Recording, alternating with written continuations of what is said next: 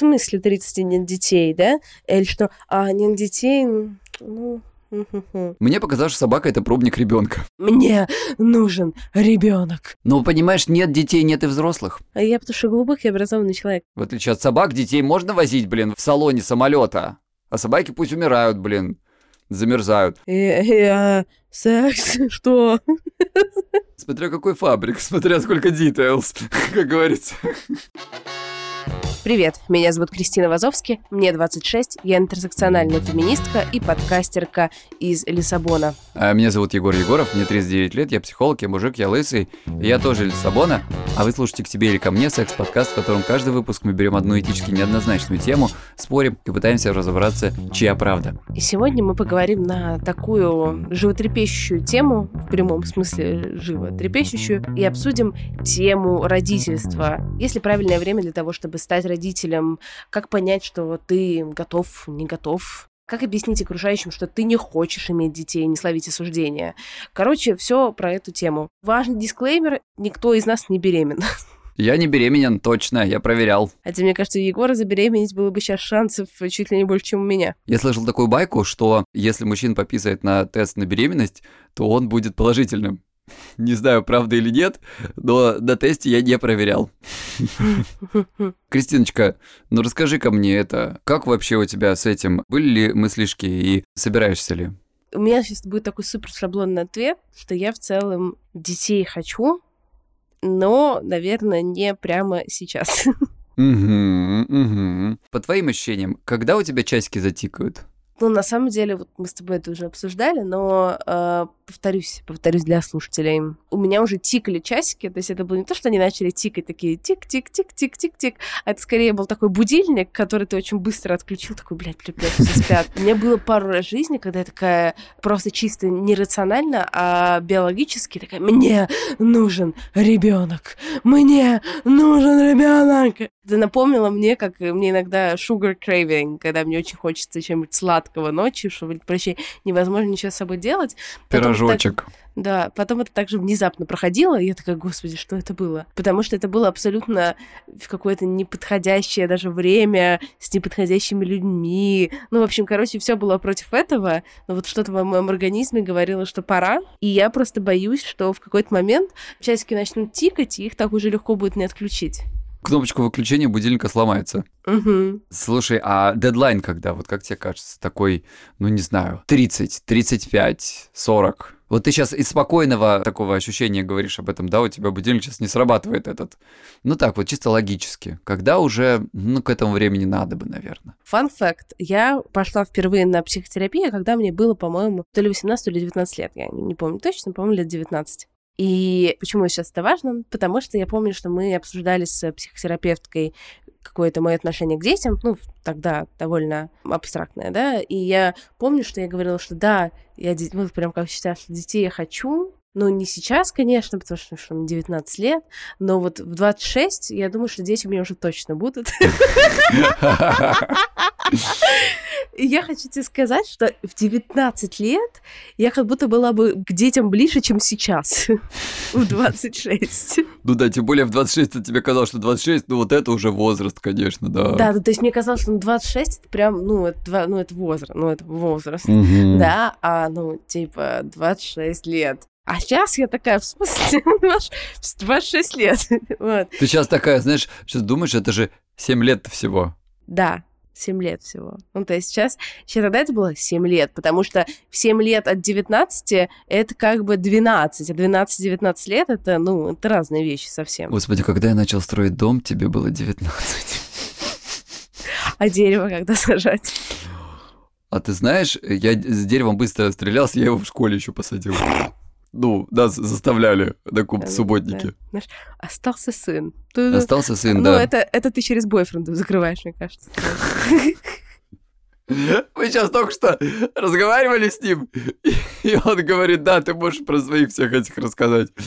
Ой, ой, да за эти шуточки вообще, вообще ужас. Ребят, мы, конечно, лучшие эксперты с Кристиной в этой теме. Вообще, просто лучшие, которых можно только выбрать было на этой, блин, планете. Мы покажем свой э, скилл подкастерский многолетний, когда мы можем очень экспертно говорить про темы, которых мы абсолютно не разбираемся. Да, вообще не, не, не да. Так что вы же простите. Ну, может быть, вы из наших наивных суждений и, самое главное, истории людей, которые уже, знаете ли, с э, опытом, что-то для себя вытащите интересное. Ну или хотя бы поржете. Подумайте, вот дураки. Да, я хочу ответить на твой вопрос и потом переключить внимание э, со своими на, вопросами на, на, на тебя. себя. Да. А, это странно. Что-то новенькое в нашем подкасте. Сука. Люблю тебя. Я тебя тоже, зайчка моя. Так хорошо, что ты приехала домой. Так-так, а она что, он чуть дальше? Врет, врет, как дышит. Ну, короче, мне сейчас кажется, что я, наверное, не хочу детей до 30.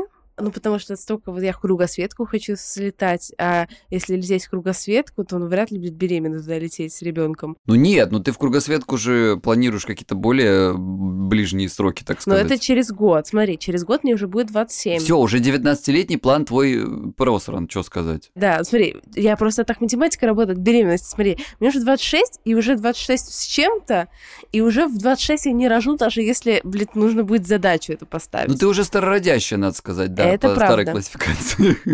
Дальше кругосветку хочу в 27, типа летом, это значит, что уже в 27 не рожу, это уже к 28. Ну, а сейчас забеременеть надо. Ну, короче. Что, человека надо найти, а то... Ну, Хотя, кто знает, может, ты нашла уже. Опа, интрига. Сирены скорой, ведущую везли с панической атакой за.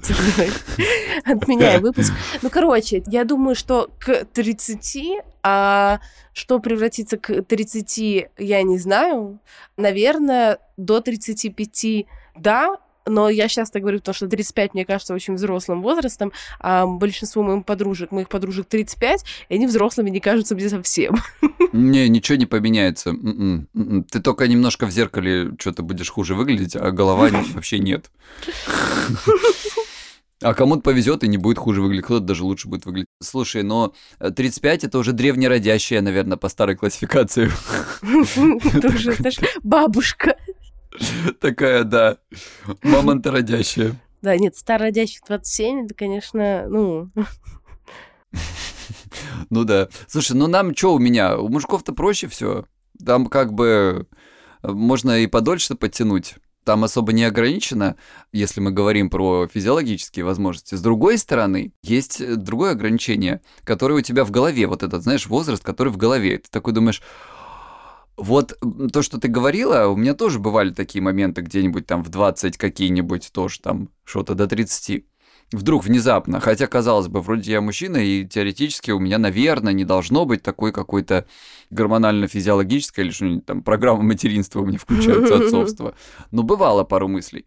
Но они, конечно же, как вы понимаете, в России мысли о том, что гей может быть отцом в России, как бы нет сразу, поэтому Русь-матушка-то мне помогла с этими мыслями очень быстро справиться, буквально в несколько секунд. Они, знаешь, так влетели в мою в голову и сразу вылетели тебя, да ну нахуй. Этого не будет никогда, забудь вообще. Но это... Я даже, знаешь, у меня даже была мысль по поводу своих подруг там подумать, а может мы там как-нибудь там замутим. Да, да не, ну, не, ой, все вообще. Ой, все. А потом у меня появилась одна собака, а потом второй. То есть первый и второй. У меня мальчик и тоже мальчик. Мальчик и мальчик, да. И собаки, конечно, ребят, ну вы меня простите, я понимаю, что детей и собак невозможно сравнивать, но у меня опыт, ну какой есть, другого нет. Мне показалось, что собака это пробник ребенка. И знаете, я вот припоминаю, как я там с первым, значит, три месяца не спал, не это самое, ты от него не отойдешь. Так это я еще, знаете, дома работал.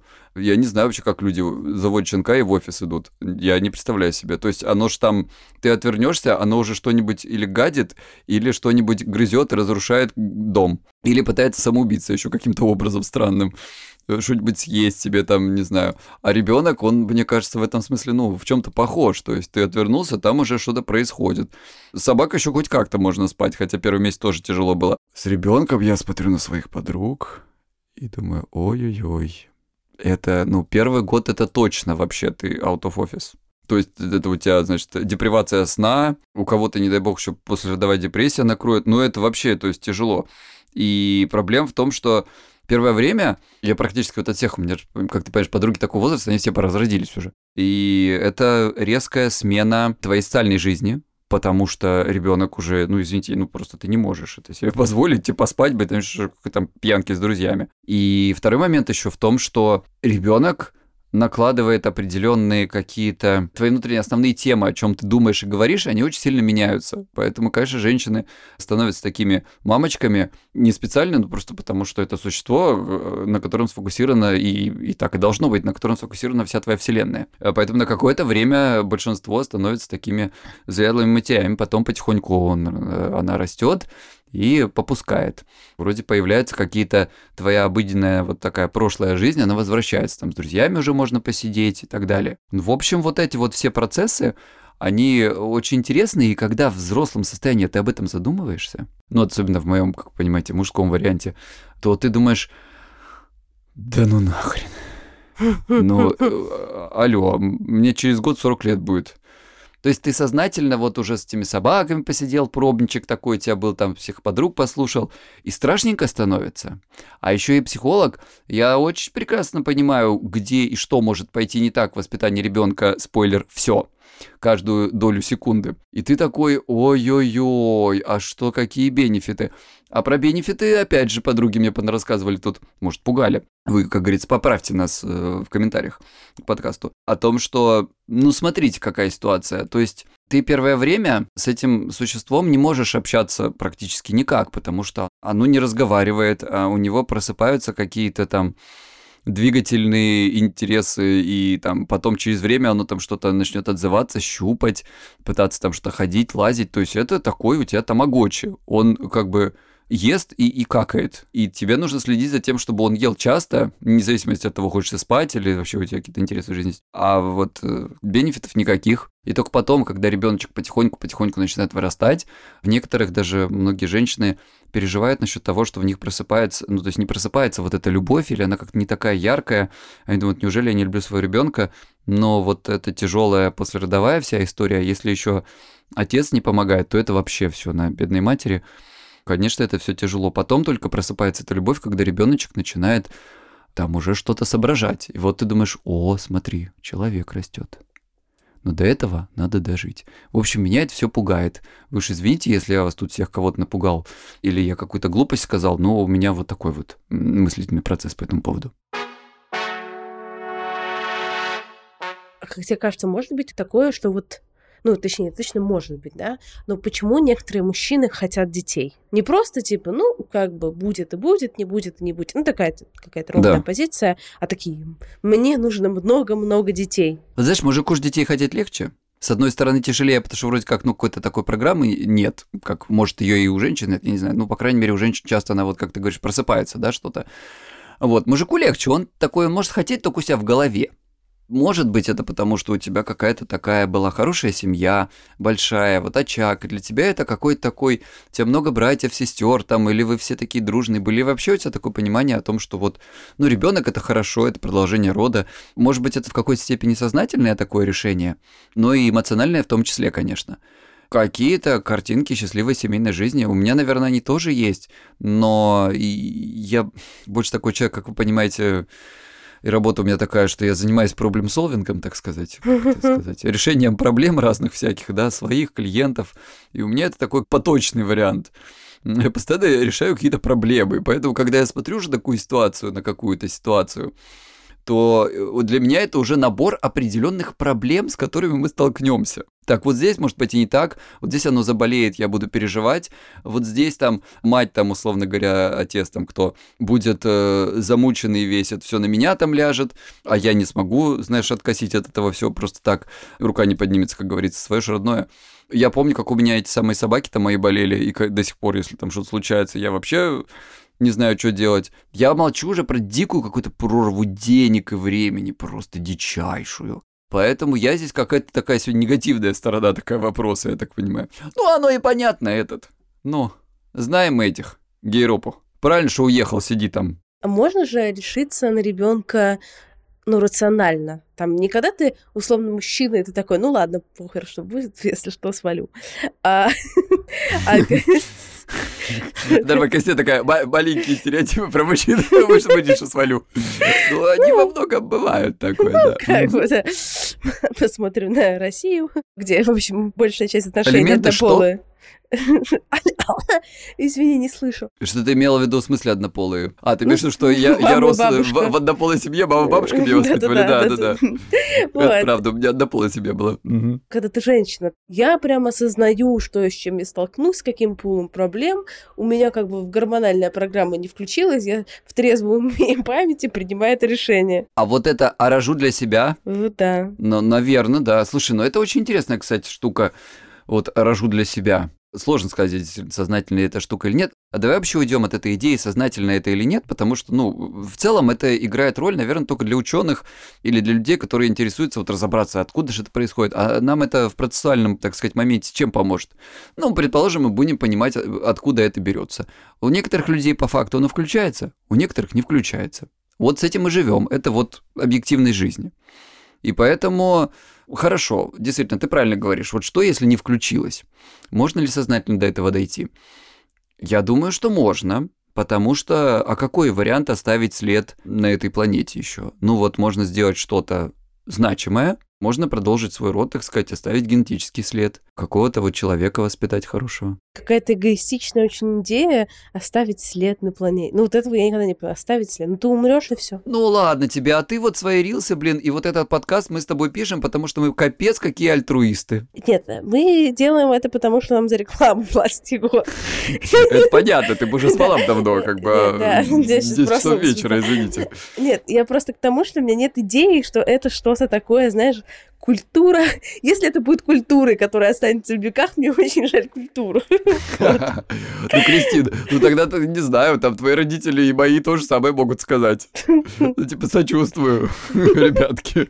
В А с другой стороны, вот смотри, а ты вот родишь ребеночка, например, ну, например, после этой самой своей кругосветки, и вот будешь как э, семейство, с которым ты общалась. Помнишь, расскажи, вот ты общалась с семейством по поводу кругосветочки нам историю, люди не знают. Ой, да, очень там был прикольный мужик. Я, я как бы думаю, насколько там была на самом деле дисфункциональная семья внутри, потому что классный мужик, но двое его детей — это рекорды Гиннесса, как самые молодые пилоты, мальчик и девочка. Мальчику было 17, а девочка 19, которые соло в одиночку прилетели на одномоторном самолете кругосветку. Что такое одномоторный самолет? Это значит, что если у тебя один мотор умирает, ты тоже примерно. Ты вместе с ним. Да, ты вместе с ним зачастую. И я думаю, что он как бы был супер вдохновляющий, поддерживающий, но не просто... Ребята, я не так- то, что там в 17 и 19, я в 39 обосрался по 4 раза вообще. Да. Нет. Да, я думаю, ну что все равно, когда, ну ладно, у тебя один рекорд, как бы ребенок рекордсмен Гиннес, ну норм, ну бывает, знаешь, но, Да, не- да. но двое, Да, двое. Пожалуйста, все дети, будьте Да. добры. Так, подожди, я так понимаю, что и он, этот мужчина, и его жена тоже. Он эту кругосветку, как я понимаю, не делал, но его профессия это делать каждый день. То есть он перегоняет самолеты с одного конца света на другой. То есть это, не- это для него просто дейль штука. Вообще обыденность. Да. Что делает его жена, я не знаю, но вот двое детей, как бы вот, вот они. Понятно. Ну вот, вот, и это я к чему? К тому, что сделаешь ты все эти свои важные дела альтруистически и безумно. Ну так, чтобы след не оставить в мире, да не потому, что ты хочешь жить э, пятой женщиной в мире, которая совершила кругосветку через э, микроскопический остров необитаемый, да? Ну просто так, чисто, ну, ну так, альтруизм. Мгм. И вот ты, короче, после этого родишь ребеночка и представляешь, станешь такой мамкой, такая, а вот мой будет-то что? Летать, серфить, что там он еще будет делать? Ой, много чего будет делать. Я ничего не буду заставлять делать ребенка, кроме. Кроме дальше список, да. А, Ну, смотри, серфинг обеспечивает сексуальную жизнь, гарантирует ребенку, не важно, Какую, мальчик или девочка. Сексуальную. Так, серфинг обеспечивает сексуальную жизнь ребенку, это вообще сразу вырезаем нахуй. Ну, подросшему ребенку. Взрослому ребенку, в будущем, в будущем, мы это имели в виду, ребят, пожалуйста, мы против вот этого всего. Господи, какая у тебя больная фантазия. У меня больная фантазия, Кристина. Это больная фантазия, а потом Я еще гражданин России. Заявочку, да? Я еще это... Нет у меня еще пока что паспорта другой страны. Но мы работаем над этим, работаем. Ну смотри, по поводу, блядь, оставить след в мире. На самом деле большего количества говна в природе, чем ребенок как не производит ничего. Я видела по графику. По поводу... этот подкаст нужно быстрее удалять с Яндекса. Кстати, ребят, мы удаляем подкаст с Яндекса, вы просим ваши извинения. Слушайте нас на, на Кастбоксе, на Google подкастах, если у вас Android, на Apple подкастах, если у вас э, iPhone. Пока что так, извините, маленький Просто спойлер. Егор не хочет сесть и остаться в истории. Да, и как бы, я думаю, может, вдруг придется когда-нибудь еще в Россию вернуться зачем-нибудь. Как не очень хочется. Знаешь, это справка несудимости такой. Я уже взял справку и сидим, все, уже похеру. Ну, плевать уже. А тут не нужно апостелировать справки о несудимости? Нет, если ты их отсюда забираешь, то тебе ничего не надо, они уже на португальском языке выдаются. А, прикольно. А, тан тан тан тан Так же все, можете писать, что хотите. Дети производят очень много говна. э, Эти памперсы это очень вредно для природы, для экологии. Огромное количество от них мусора. Пеленоками пользуйся, веган. Веган, да. Короче, к детям есть вопросы. Дети это вообще нифига не альтруистическая штука. Ну, Ты как понимаешь, нет детей, нет и взрослых. Взрослых. Глубокая мысль, внимание. Да. Пошла, пошла в наш подкаст. Вау. Вау. That's, that's deep. Ну да, и слава богу. Планета перенаселена, куда уже? Ну, типа, Вообще. да. Как бы, А налоги ну, платить кто будет, Кристина? Тебе вопрос там. Платина. Логи. Платина. Да, я уже, мне кажется, прошлый год столько налогов заплатила, что все уже нормально. Ты не Вот. тем государственные налоги платишь. М-м. Я Португалии плачу. Вот. А должна от кого платить? Матушке? Как у матушки. Ну, в твоем случае Литве. Латвии. Литве, да. Литве, Литве. Мгм. А в Литве без меня хорошо. Там, чтобы получить гражданство по браку, нужно прожить 7 лет вместе Семь в лет Литве. мы узнавали с Кристиной, не спрашивайте, зачем. Да. И, и это говорит мне ярко о том, что Литве не нужны новые граждане. Нет, нет, не, вообще нет. Как бы она не, не, не очень интересуется этим вопросом. Вернемся к теме. А вот смотри, явно на женщин есть общественное давление. Там, Сто типа, процентов. когда там, типа, а когда рожать? В смысле 30 нет детей, да? Или что, а, нет детей, ну... Пустоцвет. Черемуха. Черемуха рожает, а ты нет. Как тебе кажется, на мужчин есть давление, что типа, когда ты там уже? Тун-тун-тун. Мужчинам у нас такой вопросик. Там самое главное давление, а чё, не женишься? Чё это? Того, что ли? Не той ориентации, что ли? А чё это? Голубок? Ага. Или другая проблема. Как бы сколько там, 30, а он не женится? Ну, там проблема, наверное. Ага, наверно, Мамка-то у него самая главная женщина в жизни. А если с родителями живет, все хана. Поэтому есть, есть у нас вопросики как бы тут э, в этом смысле к мужикам. А когда ты уже женился, то тогда тебя все родственники со всех сторон, с, э, э, родственники твои, жены, все начинают тут тебя пилить. Женщинам, конечно, больше достается. Но на мужика-то тоже. А может, там что-то он... Ну, там у него что-то сонные сперматозоиды? Как бы и не мужик-то нормальный, что это такое вообще? Где ребенок-то где? Но мне кажется, там на сонные сперматозоиды обычно там никто не, не, не это. Обычно все на женщину, что Ну, типа... больше на пустоцвет говорят да. тогда, что женщина. Ну, как бы достается, по касательной достается. Потому что там же, понимаешь, родственники начинают искать, в чем причина. Почему? Вы вроде хотите, поэтому вот тут, э, ну, смотри, история вот. Ребенку 8 месяцев. Я как мать сижу в декрете. Самое тяжкое для меня – бесконечное одиночество и день сурка. Одно и то же постоянно. Ну вот о чем я говорил, да, э, со, со слов своих подруг. Это тяжело, я не ожидала. Родительство для меня полное бескорыстие. Ты отдаешь все, а тебе взамен нихуя от слова совсем, я цитирую. Как-то так. Своего ребенка люблю, а чужих терпеть не могу. Слушайте, это, кстати, тоже вот очень интересная тема, я хотел сказать. Как бы отношение к своим и к другим детям. Ну, они маленькие и везде лезут, невоспитанные, ну, просто их еще пока воспитывают, они в процессе, я понимаю это все. Но я, конечно, раздражаюсь в этом смысле. Это прям тяжело, а дома-то вообще, а, ой, если это твое, Ой-ой-ой, так что это сил вам, пожалуйста, вот, и, ну, понимаю, я, я тоже так, знаете, и я к собакам чужим нормально отношусь, но свои, они же родные, они же вот прям вот, я же из них вот эти попы им вытирал-то, понимаешь, и когда они какались, и какашки выносил, уже после этого все, уже его будешь целовать куда хочешь вообще, и руки перестанешь мыть. Самый лучший способ, да. Завести, заведите себе собаку, если вы похондрик. Будете еще и по ней похондрить. Вот. Да, знаешь, такой вопрос про общественное давление. Я обожаю, когда все такие, знаешь, типа, ну когда рожать, ну рожай, ну когда, ну когда. А потом человек рожает, и все. А, ну, нормально, да? Теперь можно либо ну, как бы никак не помогать. А я с вашим ребенком сидеть не да. буду, в смысле, бабушка, я занята, извините. Еще есть второй вариант. Так, ладно, это я с вами с, с, с ребенком буду сидеть, но я не просто буду сидеть, я буду вообще рассказывать, где вы не правы. Вот что вообще так никто не делает, и ты вообще херовая мать, и как вообще я тебя воспитала, и вообще-то как бы, ну, какие памперсы, алло пеленки постирала и нормально. Я как бы двоих так вырастила, все хорошо было. Чё? Разбалованные. Паша, мне кажется, что в Егоре столько неожиданного фольклора токсичного родительства. Я собираю по крупицам, знаешь, с подруг, с клиенток. Ой! Люблю такое. Так что да, там, ребятки, вариантиков. Я просто читаю следующие истории, и я такая, ну, наверное, к 30 рожу, сейчас я такая, наверное, к 40. Потому что ребенок это трудно. Для женщины это жизнь, которая больше тебе не принадлежит. Несмотря на досуг, работу, спорт и прочее. Всегда в приоритете ребенок. Но и это большая, безусловная любовь и бесконечная работа над собой. По-прежнему не звучит как что-то, что Слушай, ну подожди, это вот, это вот да, с одной стороны. Но это здесь э, как бы мы обсуждаем такую стереотип ли или нет, что родительство равно долг. Да, конечно, это долг. Ну, долг платежом-то красит, как говорится.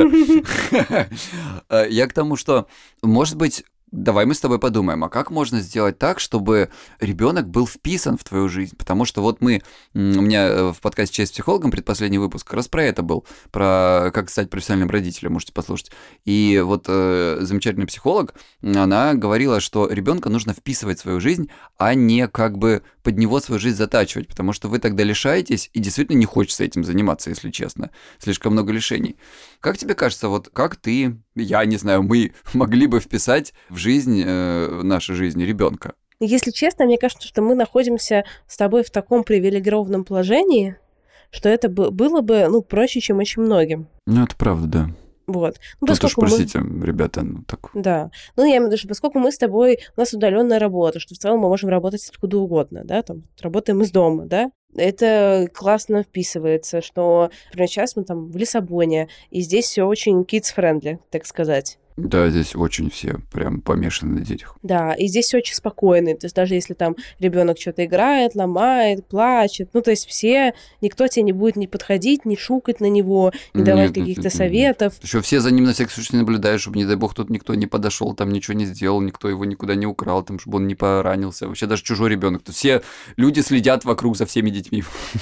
Да, здесь очень много там школ, детских садов. Ну, то есть я имею в виду, здесь у нас есть такие друзья с детьми, там, ну, в общем, короче, здесь есть э, на самом деле что поделать, и мне кажется, что, конечно, лайфстайл меняется все равно очень сильно, но с другой стороны, это очень зависит от характера ребенка. Вчера у нас была там тусовка дома, да, наверное, ну, если ребенок спит, как я, то можно все оставить как да. есть. Да, я просто вчера уснул посередине. Ну, у меня, слушай, подруга, вот, кстати, про это говоря, мы же собирались всегда как-то у них там часто по выходным, а потом вот она забеременела, родила. Естественно, первый год, ну, понятно, что там никто особо не собирался, не до этого было и то, она как-то пыталась там что-то выбегать, у нее муж там подстраховывал, хотя бы, знаешь, там, ну, не знаю, в соседнем Макдональдс выпить кофе попить, выйти кофе попить. А потом потихонечку ребенок уже начинал подрастать, и она приняла, мне кажется, очень правильное решение. Она такая, так, короче, Значит, я это, ну, также хочу э, видеться со своими друзьями, чтобы к нам приходили в гости и так далее. И она такая, я буду приучать ребенка, чтобы он спал при любом шуме. Вот то, как раз о чем ты говоришь. И нормально через время у нее вообще все замечательно. О, его просто рубит и все. Идеально. И он спит, там все орут, там что-то кто-то бесится, кто-то что-то там, не знаю, телевизор смотрит, все нормально. Блин, на самом деле это так э, интересно с точки зрения воспитания, что то же самое же, поправь меня, если я не права, про собак. Да, очень похоже. Когда, например, я сидела с э, щенком Джек Рассела, господи, я считаю, что я после этого я реально готова к материнству, потому что как бы хотя бы ребенок не будет срать на кухонном столе, знаешь. Ну и вряд ли он э, новую, эту, пуховик, новый дорогой пуховик да, раздерет. Пуховик, да, да то есть, Пух. да, запрыгнет за парень. Ну, то есть, реально, я считаю, что в целом я, I've seen shit. Ну, дети, ну, дети тоже способны, я тебе хочу сказать. Я видел там это у меня у другой подруги ребенок, который просто, она отвернулась, он плиту отодрал.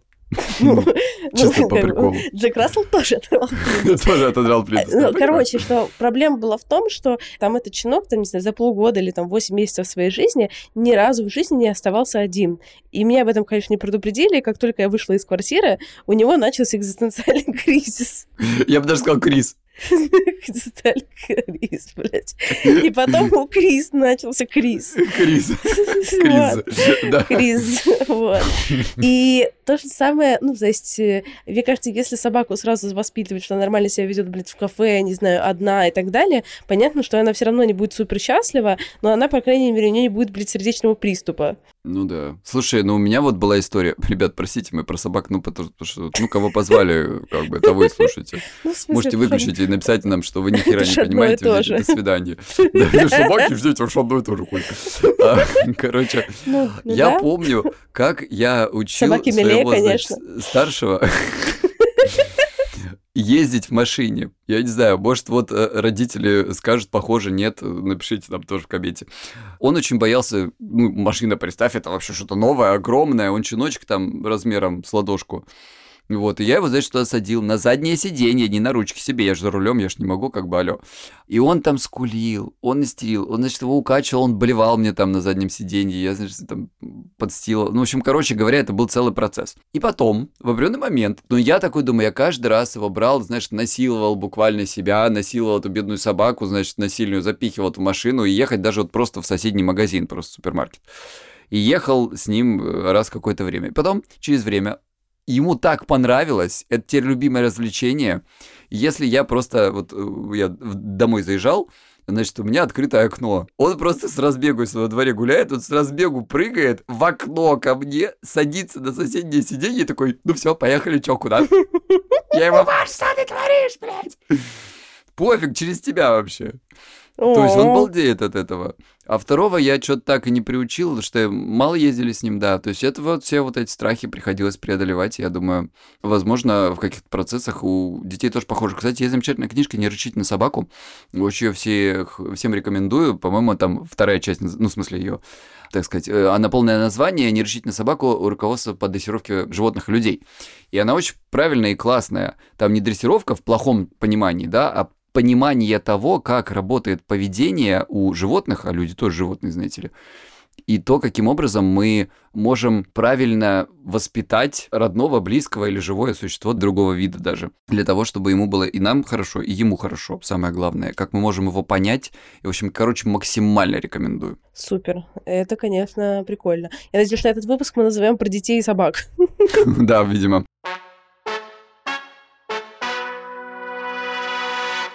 Как тебе кажется, есть люди, по которым ты сразу можешь сказать, вот этот человек будет хорошим, не знаю, матерью или отцом, такая вот предрасположенность к родительству. Какие это качества? если они есть. А ты знаешь, я думаю, что возможно, ну, во-первых, это да, ну, ответственность все-таки в первую очередь. Это тоже, это ничего не гарантирует, конечно, безусловно. Надо посмотреть, наверное, как этот человек ведет себя там с чужими детьми. Тоже это, кстати, не показатель, с другой стороны, некоторым, вот опять же, как выше, чужие дети не очень, а свое, оно родное.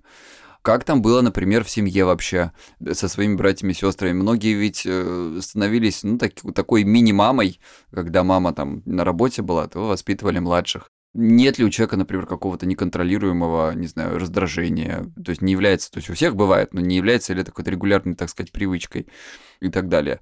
А посмотреть на родителей, очень многое от них забираются. Вот эти все поведенческие, воспитательные принципы. Хотя сейчас, конечно, мы перерабатываем это все уже. Там не принято бить детей, слава богу. Какие-то наказания, там еще какие-то насильственные воспитания и так далее.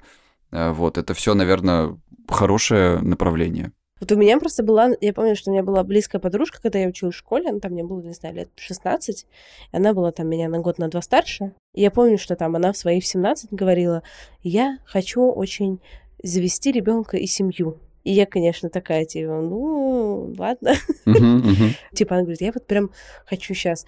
И я, мы как-то в нас, судьба жизни развела нас, и мы не общались долго. И тут я недавно узнала, что в итоге я знала, что она переехала в Китай, у нее есть ребенок, там она его родила очень осознанно, там в 22 или в 23 года, и есть уже вроде второй, которую она тоже очень завела осознанно. Она счастлива, и вообще вот у нее все, что она хотела. Ну, так что, наверное... порадоваться за человека? Нет, что можно, сказать? можно супер порадоваться, но это к тому, что, знаешь, иногда такое вот бывает, что не как я, которая в 19, ну, наверное, в 26, а которые такие, нет, вот точно я хочу в 20, рожают, и потом счастлив. А, то есть ты имеешь в виду, это было прям вот по плану, заранее, так сказать, запланированному? Да. Но она вот прямо, эм... она в 16 лет решила, что она там в 20 лет родит. Она в 20 лет родила, и все сложилось. Прикольно. Ну хорошо же, замечательно. Я вообще обеими руками это такое, как пример, наверное, более сознательного, что ли, планирования. Я просто думаю, что, наверное, если бы это было бы совсем пиздец, такие, знаешь, размышления абсолютно теоретические, то люди бы не рожали второго, ну, типа, осознанно. Слушай, у меня знаешь, что моя подруга сказала про это однажды? Она говорит, я когда первого родила, там еще какая-то непростая беременность была, и роды, все это больно, сложно, тяжело и так далее. И вот эти первые там какой-то месяцы, год вот этот вот тяжело проходил. Я подумал, никогда в жизни вообще даже вот, вот даже вообще задумываться об этом сразу нет. А потом вся эта боль при родах, там еще какие-то вещи, это все забывается. И она говорит, и где-то через годик я в моменте словила себя на то, что я вообще-то второго хочу. И вообще это уже все, знаешь, такое, что-то у тебя выключило, и тебе кажется, да все нормально, что там выражать-то, господи, все нормально. У меня моя бабушка говорила одну фразу. Бабушка у меня была, ребят, куза, кубанская казачка. И она э, за слово в карман иногда не лезла. И когда мы там что-то... Я там как-то не очень себя вел, бабушка говорила, да, высрала, не облизала. А, извините, вот вам. А, ну, кубанский фольклор. Такой немножко токсичный. Господи, я, я ее люблю. Да, бабулечка, привет тебе на том свете, как говорится. Блин, я, я ее обожаю, просто я не могу. Да, я думаю, ты бы ей тоже понравилось. Ну, есть у вас что-то такое. В общем, Кристин, мы с тобой со сложной темы, конечно, начали обсуждать родительство. Процесс сам по себе непростой и ответственный. Так еще и вот этот вот пресловутый долг перед обществом. Напоминаю о том, что никто из нас никому ничего не должен. И вправе каждый сам выбирать. Я с тобой, дорогой, согласна. Комментарии, ну вот, общественные точно посылаем куда подальше. Учимся прислушиваться к себе. Я в целом, даже без относительно темы родительства, против принуждения ярлыков и всего подобного, потому что девушка должна прибираться, детей воспитывать, а мужик деньги зарабатывать. Это все, вот эти все должен, должен, должен, это бред. Если вам не по душе такой формат, то ничего хорошего не выйдет. Кстати, хочу поделиться с тобой историей нашей слушательницы, которая не испугалась выстроить личные границы. Во времена рамблер знакомств общалась с парнем около месяца. Договорились о встрече, приехала потрепанная нечто лет 30, мне было лет 19. Как мы понимаем, фотографии и реальность не совпадали. Этот молодой человек пытался соблазнить героиню истории с помощью похода в ресторан национальной кухни, а после стал предлагать переезд в Москву, но с пикантным условием. Он устроил бы ее работать в свой массажный салон. Девушка быстро прервала этот тюр и больше не общалась с повелителем салонов. В этой истории куча кринжовых моментов. От изначального обмана по поводу внешности до дешевых уговоров стать э, массажисткой. Я вот не понимаю, после продолжения работы девушка ему должна была ноги, что ли, целовать или что? Спокойно, Костичка, не заводимся. Ну, типа, ситуация, правда, супер кринжовая. Но героиня истории не растерялась и показала, что с ней так общаться нельзя. Что, на мой взгляд, просто супер. А ты знаешь, что могли найтись и комментаторы по типу «ты сама пошла с ним на свидание, надо было головой думать». В общем, всякие вот эти банальные непрошенные советы от общества. Кстати, прислушался к твоей рекомендации и посмотрел шоу «Поймать Дзен». Сначала твои истории про экологичную реакцию на хейт звучали неправдоподобно, если честно. Но ребята из C++ действительно супер экологично реагируют на разного рода комментарии в интернете в свою сторону. Я же говорила. А какой ты выпуск посмотрел? А вот как раз самый свежий с Буша до Жо. Уж очень меня привлекла, Кристиночка, твоя любимая тема про заработать, про заработок. Егорушка, эта тема забронирована мной. Я, кстати, еще не видела. Ознакомлюсь, как говорится, после записи, а пока напомню, что шоу выходит эксклюзивно в Дзене. Мне все еще супер нравится формат съемки, а ссылку на выпуск, о котором говорил Егор, мы обязательно оставим в описании подкаста.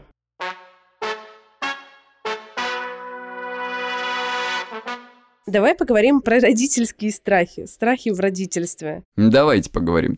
Один из самых распространенных страхов, как мне кажется, что после рождения ребенка жизнь закончится, больше никаких встреч с друзьями, путешествий и так далее. Давай прочитай историю, потом обсудим. Давай. Очень боюсь, что ребенок выжрет всю мою жизнь. Я не смогу путешествовать. Возможно, это страхи от того, что меня мама воспитывала одна и жила из этого очень скучной жизнью, полностью посвятив себя ребенку. Иногда снятся сны, что я уже на девятом месте беременности впадаю в ужас. Боюсь, что жизнь закончится после решения завести ребенка, и мне нужно успеть все до этого момента. Как тебе кажется, вообще можно ли при наличии детей, ну, мы немножко с тобой уже про это поговорили, но, в общем, адаптировать и продолжать наслаждаться собой и жизнью? Ну, мне кажется, что можно. Мне кажется, что можно. Еще раз, вот из э, того, на что можно сослаться, это вот ссылка на эпизод, который в чай с психологом вышел в подкасте. Еще моя книжка про страхи, потому что здесь явно про страхи же речь, правильно идет. А что, если будет? Э, посмотрите, там вот есть фантазия страха, прекрасное упражнение. Вы можете заранее его уже поделать и подумать для себя, э, как это будет выглядеть, и пережить самые страшные моменты заранее, чтобы они вас меньше пугали. А вообще, конечно, страх понимаемый. То есть, по сути дела, то, что я вначале говорил, это что же самое. Ну, то есть я боюсь, что там ребенок, например, будет отнимать огромное количество моей жизни, времени, сил, средств и так далее. И если взвешивать это, мне кажется, на сознательном уровне, то фигня какая-то получается. Хочется, чтобы какая-то эмоциональная была штука. Еще знаешь что? Очень важно, наверное, здесь поговорить о помощи отца. Или близких, например, если там по какой-то причине нет отца рядом, да, заручиться какой-то их поддержкой, какой-то, не знаю, финансовой подушкой на первое время, там еще что-то. Вот эти все вещи, так сказать, соломку постелить. То есть если вы заранее планируете, возможно, как-то попытаться вот сделать себе чуть полегче тем, чтобы подготовиться. Не получится, проигрываем все это, все эти страхи по соответствующей программе, по соответствующей технике из моей книжки. Ну, это такое вот, что я могу по этому поводу сказать, потому что, ну, правда, то есть я вижу здесь, мне нечего добавить. Это действительно и распространенный, и вполне себе валидный страх. Ну да, но мне кажется, что сейчас будет самый блин, тупой комментарий на свете, если честно. Но мне кажется, это же тоже вопрос отношения. Ну да, ну да. Ну, то есть я имею в виду, что есть какие-то прям конкретные истории, например, там усталость, депривация сна и так далее, это понятно, да? А есть тоже очень понятные страхи, что там моя жизнь не будет прежней, я там не буду ходить в бары, там пить, или я там не буду куда-то кататься, да? Но здесь же страх возникает, ну, как бы из-за того, что ты такой думаешь, ну вот другой интересной жизни, кроме этого, быть не может. И кроме этого ты имеешь в виду что? Кроме который сейчас есть? Да, кроме той, которая сейчас есть. Ну, а это же вот про вопрос про вписать ребенка. То есть, ну, его он там чуть подрастет. Да, наверное, первое время придется повкладываться. Ну, как в любое хорошее дело. То есть, ты и в путешествия тоже, знаешь, вкладываешься же. На них вообще надо денег заработать. Я уже молчу про то, что их надо распланировать и так далее. Тоже придется повкладываться, а потом э, и ребеночка с собой можно взять, слава богу. В отличие от собак, детей можно возить, блин, в салоне самолета. А собаки пусть умирают, блин замерзают. Извините, это мои эти уже больные темы. Можно ребеночка какой-то взять и заранее посмотреть, там, в какие страны полететь, например, там, где нормальная медицина, страховки заранее оформить, еще какие-то вещи. Вписывать, подумать, как вы будете его вписывать в свою жизнь, э, чтобы ему было хорошо и вам хорошо, потому что это очень важно. Психологически здоровая мать – это залог здоровья ребенка. Так что вот, вот этим жертвенное материнство, ребята – это вы своему ребенку на самом деле делаете очень плохо. Потому что жертвенность – это та вещь, которая э, передается, так сказать, скажем, по наследству психологическому.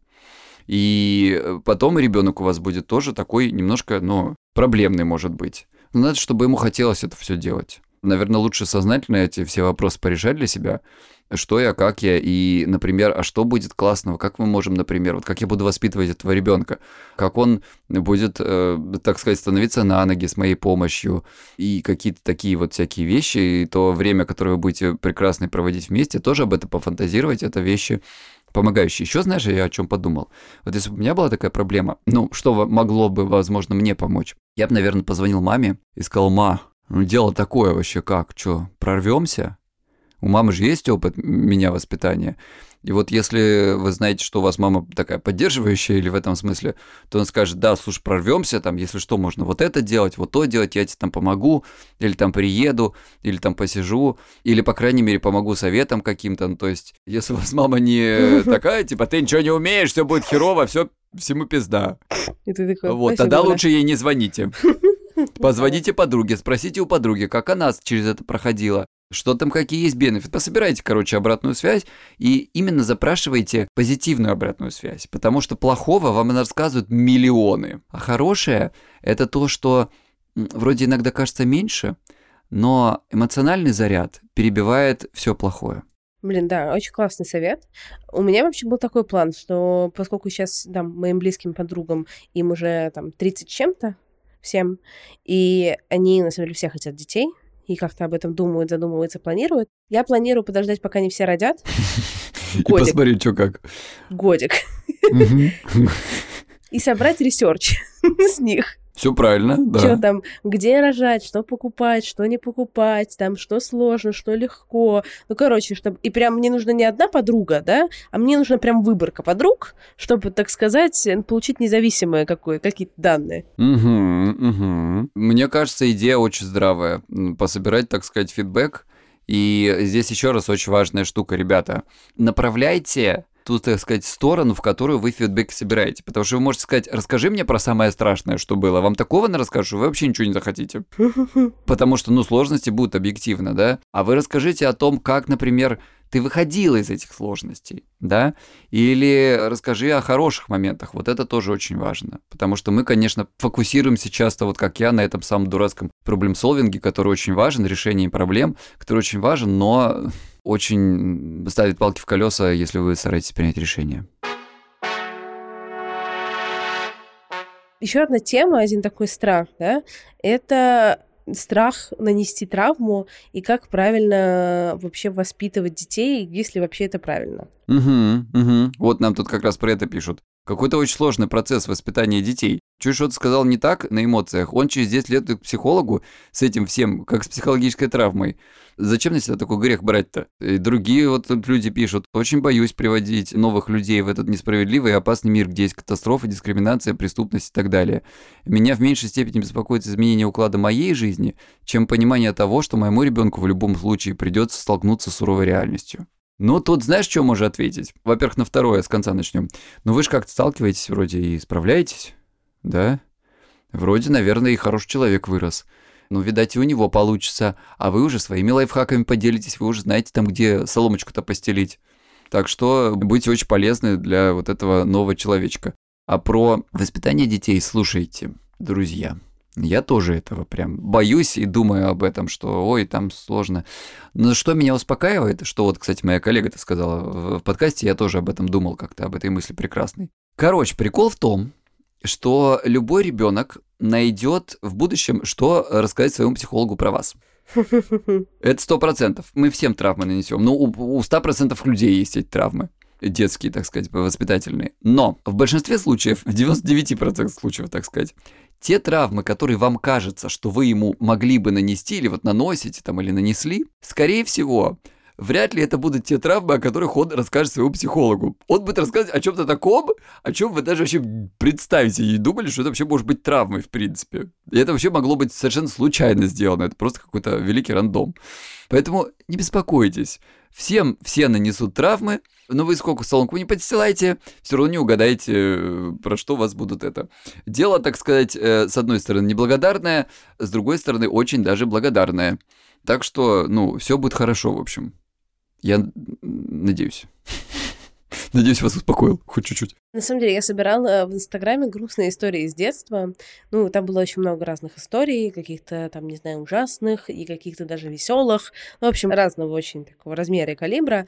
Но зачастую там, когда я представлялась на место родителей, да, я могу понять ребенка, для которого это было там очень грустно и как-то травмирующе. Ну что там, все девочки были в красных платьях, а я одна была в зеленом и типа полный пиздец, я вот до сих пор там не 43, я страдаю, да, и я понимаю, что это может быть такое, ну, валидное страдание, и что как это ощущение. Ну да, эмоция есть эмоция, Да, конечно. да, но я представляю себя на месте матери, которая там, блядь, знаешь, не дочитала до конца это там сообщение в родительском чате, такое, нужно, блядь, цветное платье, а там где-то на 18 странице было написано, что красное, надела зеленое, и такая, думаешь, бля.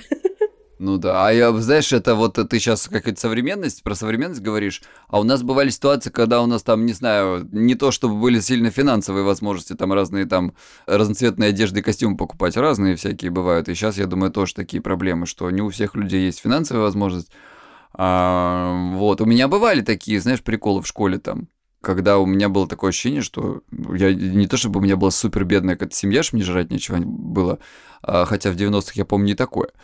А, но бывали моменты, когда там что-то там, знаешь, на что-нибудь сдать было, так сказать, не в бюджет. И это ну, какой-то оставило во мне такой след, который я какое-то время э, вспоминал и так как-то перерабатывал, в общем. Так что, блин, ну вот, ребят, а наша жизнь, что она это прям уж такая ужасная или прям уж такая она какая-то наоборот невероятно тяжелая. Есть и светлые, и, и темные моменты и времена. Наверное, в этом она, блин, вся и есть. Разная. А лишать человека жизни из-за того, что мы очень боимся. Мы не то, что лишаем жизни, что убиваем ребенка. Ну да, я имею в виду лишаем, не, не даем возможности, да, ты правильно скорректировал меня, конечно. Такой, не страдает.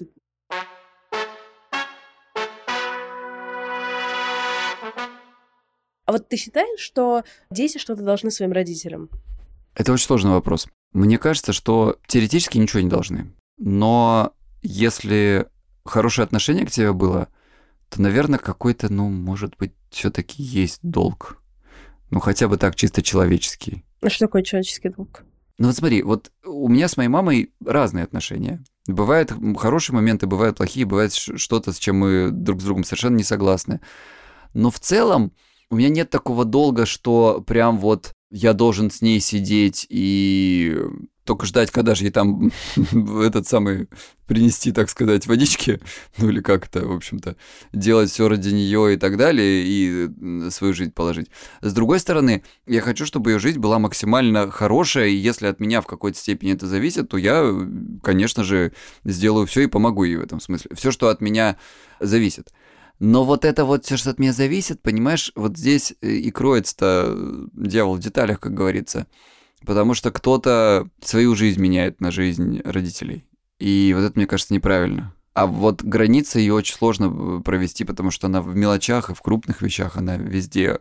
Вообще про границы это какой-то сумасшедший отдельный, огромный выпуск надо делать, и не только про отношения, а, ну, я имею в виду не только про любовные, сексуальные какие-то отношения, но и про, про какие-то личностные границы. Там миллионы книг про это написано. Это очень сложный вопрос. Ну, то есть, наверное, какое-то долженствование, какой-то долг есть, но мне не кажется, что он супер вредный.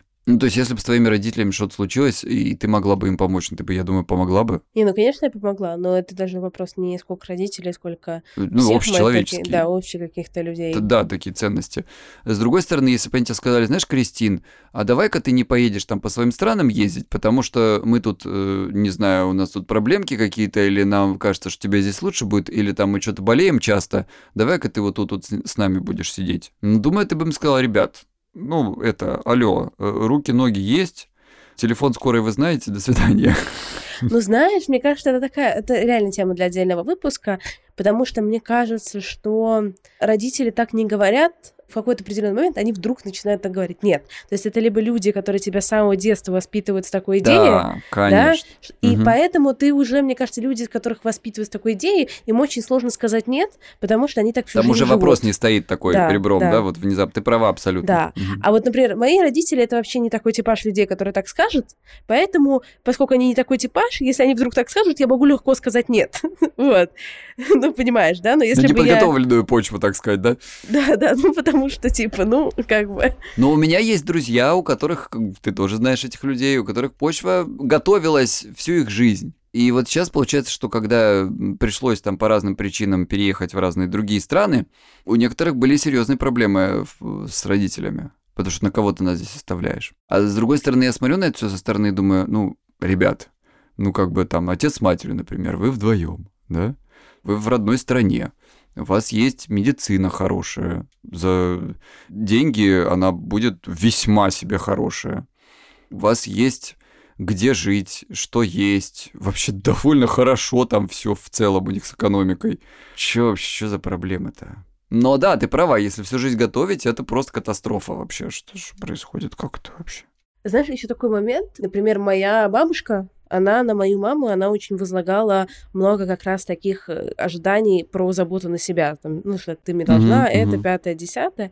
Поэтому у моей мамы была идея фикс, чтобы ее детям никогда не пришлось ей помогать. Э, ну, а, типа, она от обратного Да, от пошла, обратного, да? что mm-hmm. она всю свою жизнь так устроит, что никогда детям не придется обменивать свою жизнь на ее условно. Uh-huh, uh-huh. И это тоже интересно, как это работает, да, что на самом деле... Поэтому у меня тоже такая идея, что ты как взрослый человек, это твоя ответственность. Понятно, что бывают разные там обстоятельства, да, но условно это твоя ответственность подумать, что ты будешь делать, в том числе в каком-то завершающем этапе своей жизни чтобы не надеяться, что... Ну, то, что, мне кажется, это не очень здоровая идея. Ну, чтобы рожать... не обременять, да, вот. Да, рожать детей, чтобы они о тебе позаботились ну, как обязанность. Угу, Не как угу. мне было бы приятно, там, Егор, если бы ты что-то для меня сделал, да, а как ты обо мне позаботился, мне будет приятно, но в целом, если ты не нальешь мне чаю, я налью себе чаю сама, как бы, да. да а когда да, да, что да. единственная твоя стратегия выживания — в целом планируемое, это то, что ты, Егор, нальешь мне чаю.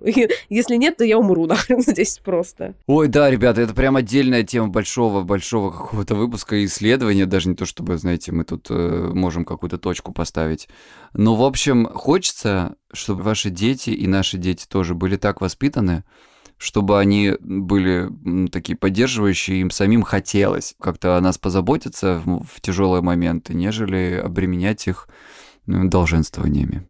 Да, ну вот последнее, что я здесь скажу, наверное, что мне кажется, мы все безумно привязаны к своим родителям, какие бы это ни были родители. Даже если это были очень хреновые родители, да. там все равно невероятная связь. Поэтому мне кажется, что самый лучший способ э, получить поддержку от своих детей, это не говорить им, что они должны вас поддерживать, а вкладываться в эти какие-то равноправные, классные, теплые отношения, заботливые со своей стороны, поддерживающие, потому что, мне кажется, это вернется автоматически, если отношения налажены таким родом. Да, сто процентов. Есть еще один страх — это воспитать плохого человека, какого-нибудь там, не знаю, убийцу, преступника, еще что-нибудь, еще что-нибудь. Что ты по этому поводу думаешь? Теоретически вероятность всегда есть, но она настолько, настолько мала, если вы сами не такие, что стремится к нулю. Ну, такая важная оговорка, да. А если вы сами такие, то, скорее всего, маловероятно, что вас это как-то особо беспокоит, знаете ли. Это знаете, как наш э, преподаватель по психиатрии однажды шутил? Он говорил, ребят, вот если вам кажется, что вы, вы сомневаетесь, что вы Наполеон, то это вам еще к нам, к психологам. А если вы уже уверены, что вы Наполеон, то это вам к психиатрам уже. Вот и здесь такая же история. Понимаете, вот если вы сомневаетесь, то у вас критика присутствует, самое главное, да, вы понимаете, что вот, вот эти вещи нехорошо, например, делать там и так далее, вы какие-то книжки читаете, то есть если будут проблемы с ребенком, э, с поведением, отведете его к специалистам, к психологам, кому-то еще, то есть будете как на это работать, и это здорово, что вы об этом задумаетесь, и вот этот вот страх, это показатель того, что вы ответственно и э, с осторожностью подходите к этому воспитанию. Так что я хочу вам сказать, что наличие этого страха это уже в какой-то степени такой обнадеживающий фактор. А как тебе кажется, что родители ответственны за поступки ребенка? До 18 лет по закону да.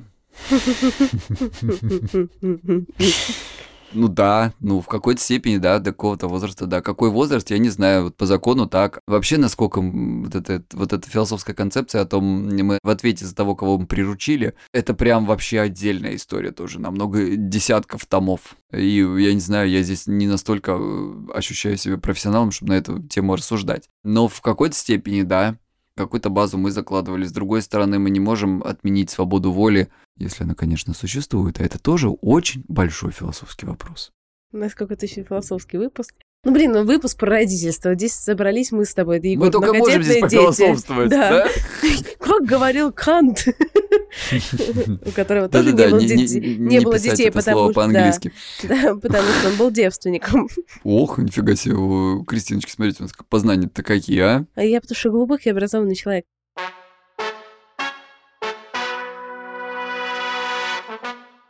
Давай тогда завершающая тема, какой-то нам максимально близка, мне кажется, из всех... Э, максимально завершающую тему, еще такую самую холиварную, давайте. Да, которая была максимально нам близка из всех э, перечисленных ранее.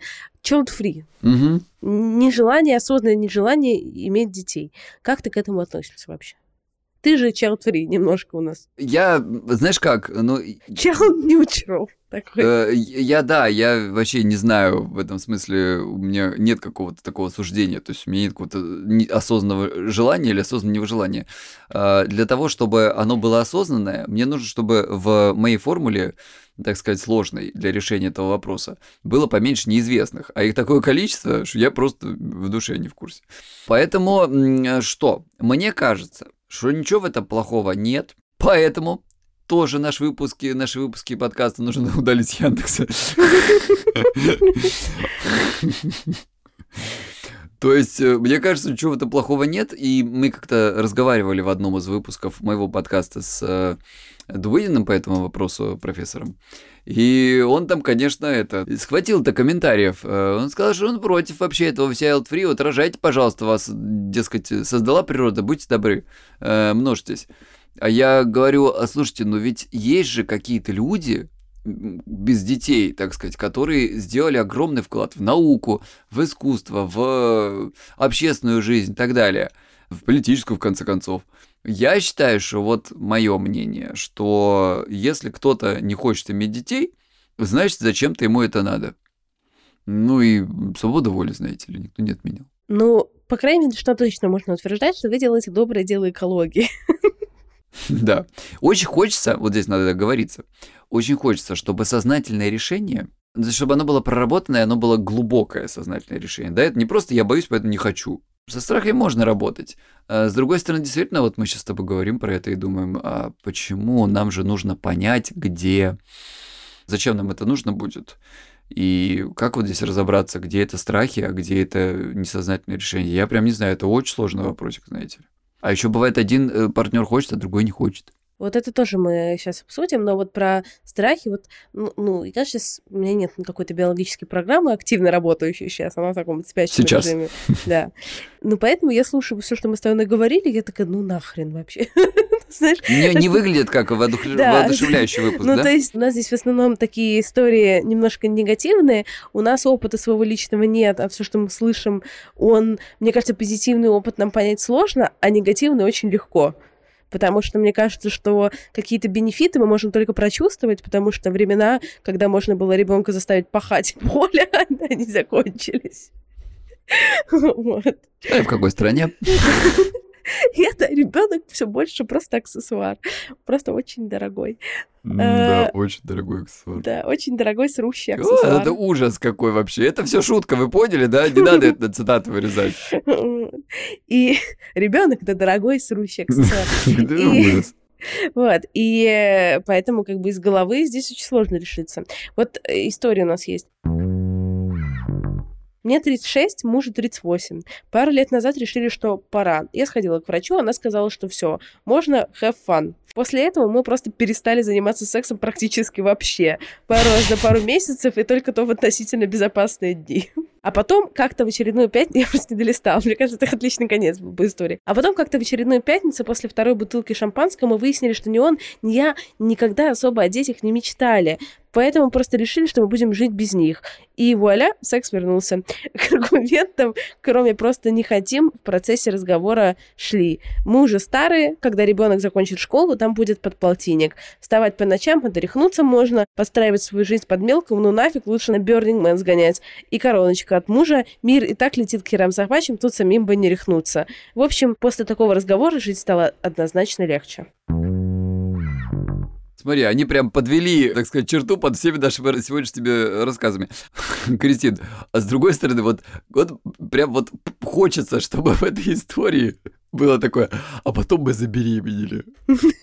Потому что когда шампанского выпили, вот сейчас был бы болт прям истории, это вот потом мы забеременели. Это знаешь, когда ты такой вот пытаешься себя склонить к какому-то решению, ты часто на, прямо брейнштормишь положительные стороны этого, угу. да, и прям обратную сторону, так, ну это совсем пиздец. А потом да, как-то да, иногда случается, что в итоге вот, ну, то, что там было пиздецом, второй вариант, да, он оказывается рабочим, и такой, блядь, так, я же уже наштормил.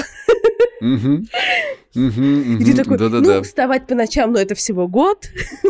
Ну, а на Man его можно и с собой взять, там билет бесплатный. В самолет берут нормально, ну, что. Ну, вот, вот, вот, да, это вот очень такой интересный вопрос, понимаешь? Здесь история того, в чем заключается, ребятки. Ну, вот я вам говорю как специалист по страхам. Вот то, что в этом тексте было, так сказать, история, которую нам люди прислали. Ну, очевидно, что это выглядит как страхи, конечно, да? А, опасения, нежелания и так далее. Но мы можем заниматься, так сказать, корректировкой этих самых может быть, не страхов прям таких ужасных, но опасок, так скажем, да, только в том случае, если люди этого хотят.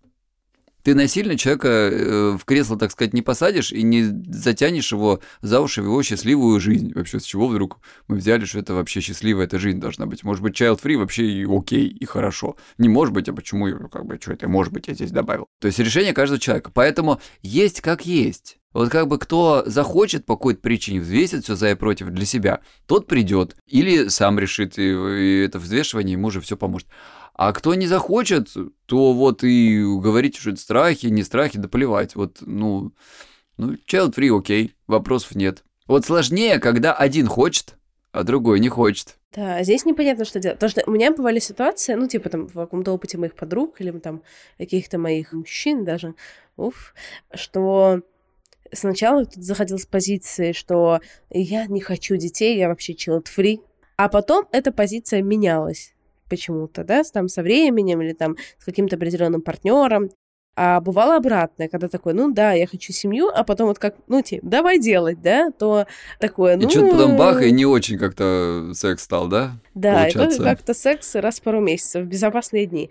Но это такая опасная позиция, потому что входить в отношения с идеей переделать партнера тоже такая довольно неблагодарная задача. Что здесь делать, не очень понятно.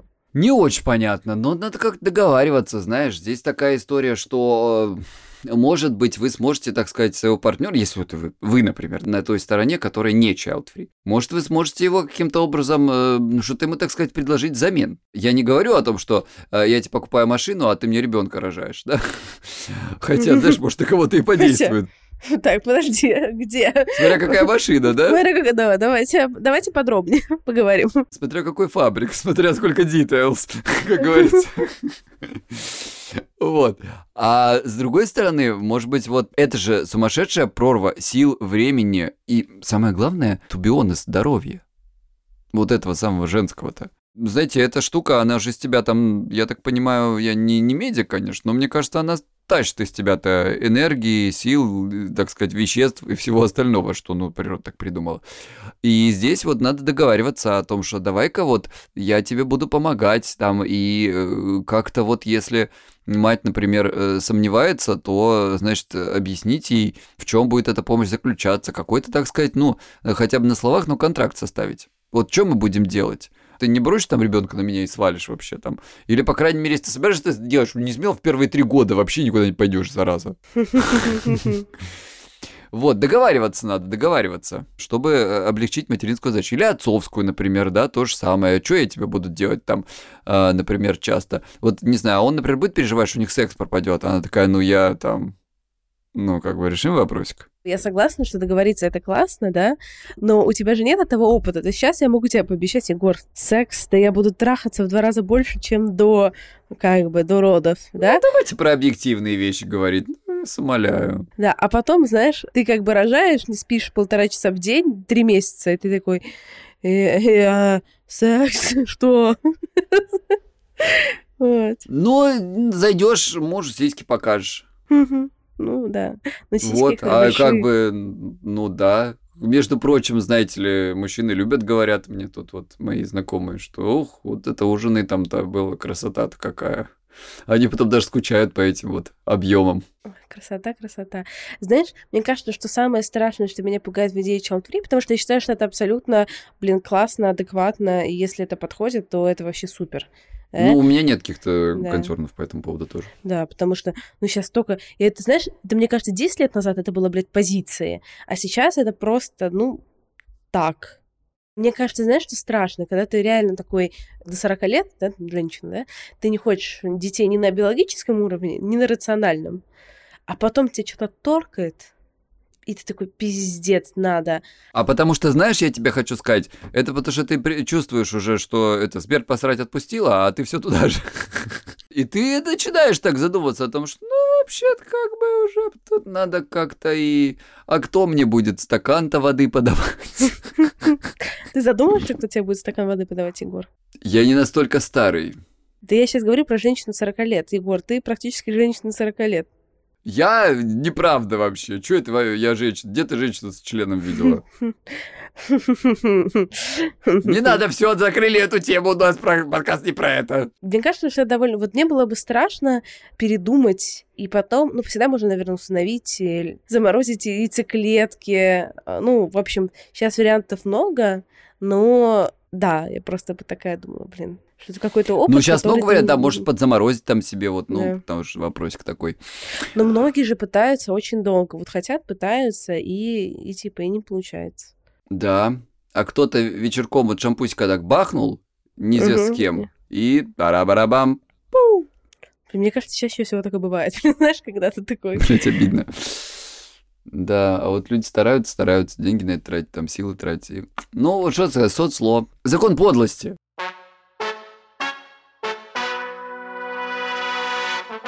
Ребята, в общем, мы вам желаем, чтобы страхи ваши все были продуманы со всех сторон, каким-то образом обработаны, и после этого, если уже все ваши обработанные страхи никуда не делись, и вы ничего не хотите с ними сделать, то оставайтесь child free на здоровье. А если получится заручиться поддержкой близких, родных, друзей, мужчины, не знаю, мужа, жены, родителей, и, и- и как-то почитать про это все, соломочку где-то подстелить, то тогда вообще на здоровье. Главное, чтобы вы все это хотели или хотя бы это была сознательно обработанная мысль. Потому что ребеночек, э, как мне кажется, бездетному старому